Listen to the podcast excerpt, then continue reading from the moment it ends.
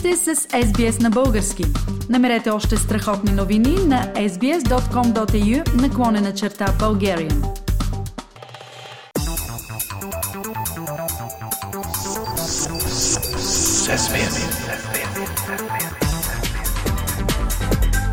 Акценти на седмицата. Пламен в България продължава сагата с опита за съставяне на правителство. Защо всичко става толкова бавно? Наистина е сага, Фили. Не знам дали някой вече помни, но изборите бяха на 2 октомври миналата година, преди почти 4 месеца. В царството на охлювите със сигурност вече щеше да има кабинет. Бавенето не е случайно, а съзнателна политика на президента Румен Радев. Защо казваш, че това е негова политика? Каква е неговата изгода? През това време той управлява еднолично. Депутата от Демократична България Мартин Димитров каза онзи ден вървим към служебна президентска република. Е, аз мисля, че даже не вървим, а сме насред този парадоксален политически хибрид, при който по начин законен се прави всъщност незаконна подмяна на демократичната система в България с автократична. А как става така? Чрез закона да подменяш закона? По Конституция, щом няма редовен кабинет, президента назначава служебен. Но на практика той не просто го назначава, а го контролира и дори пряко ръководи политиката му. Така в рамките на закона упражнява власт, която реално не му е дадена от закона. Румен Радев отдавна се стреми към това. Той съзнателно работи за маргинализация на партиите и те да са така скарани, че дори да не могат да разговарят помежду си какво остава, да управляват заедно. Нека да поразсъждаваме за какво му е толкова голяма власт на Румен Радев. Радев всъщност играе двойствена игра. Той с европейските политици опитва да се държи като европейски президент. Но вътре в страната лесно се вижда истинското му лице на човек, ангажиран най-вече с руския интерес. Лично и чрез служебните кабинети Радев контролира България да не се откъсва много от Русия.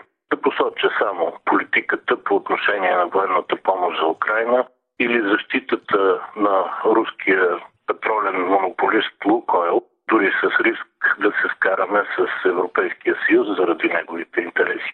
Ето каква е реалната цел на Румен Радев, заради която той иска максимално лично и максимално дълго да държи властта.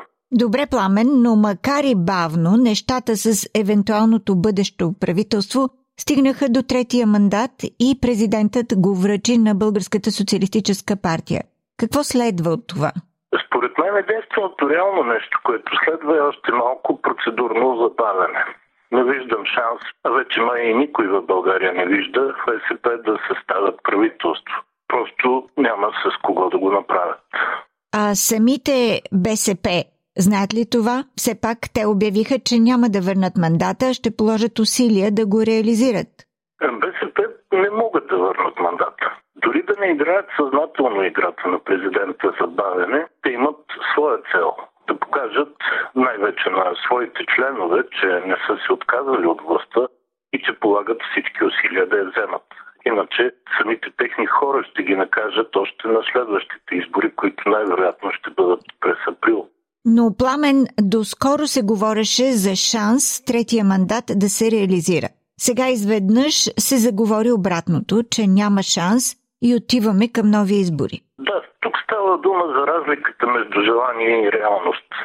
Казваше се, че ако мандата евентуално се връчи на демократична България, те ще успеят по-отделно да се разберат с ГЕРБ и продължаваме промяната, като може би ще намерят е, формула за общо управление. Това беше свързано с много условности, като започнем от най-елементарната. Дали президента ще връчи мандата именно на идеологическия си противник Демократична България.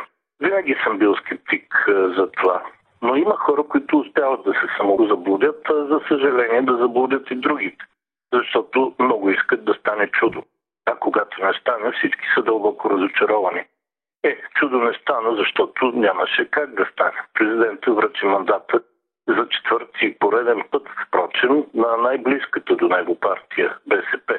И сега всички очакват тя за четвърти път да се провали при реализацията на мандата. И все пак, чисто теоретично, с кого Българската социалистическа партия може да партнира за реализация на мандата?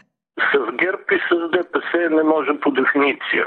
С продължаване промяната и демократична България може да проведе разговори, но противоречията им по теми като българското оръжие за Украина, хартияната бюлетина и други са вече истинска бездна. А бездната, както казваше британския политик Лойд Джордж, не може да бъде прескочена на два скока. Вероятно ще имат е, подкрепа от е, Български възход, партията на бившия служебен премьер Стефан Янев, но тя е само с 12 депутати, които не стигат за нищо. С възраждане пък нещата са още по-сложни. Поне по руска линия БСП са на едни и същи позиции с възраждане, макар да не го афишират силно. Те вече прескочиха невидимата граница и се съюзиха за един общ политически акт заедно сезираха Конституционния съд с искане да отмени парламентарното решение за военна помощ на Украина. Все пак се съмнявам, че БСП ще разговарят с възраждане за кабинет по две причини. Първо, с тях не може да се говори за по-обща политика, която да е поне до някъде смислена. И второ, самата възраждане отдавна казва, че не иска правителство, нови избори. А дори да се постигне някаква договорка, те също имат прекалено малко гласове в парламента, които за нищо не стигат.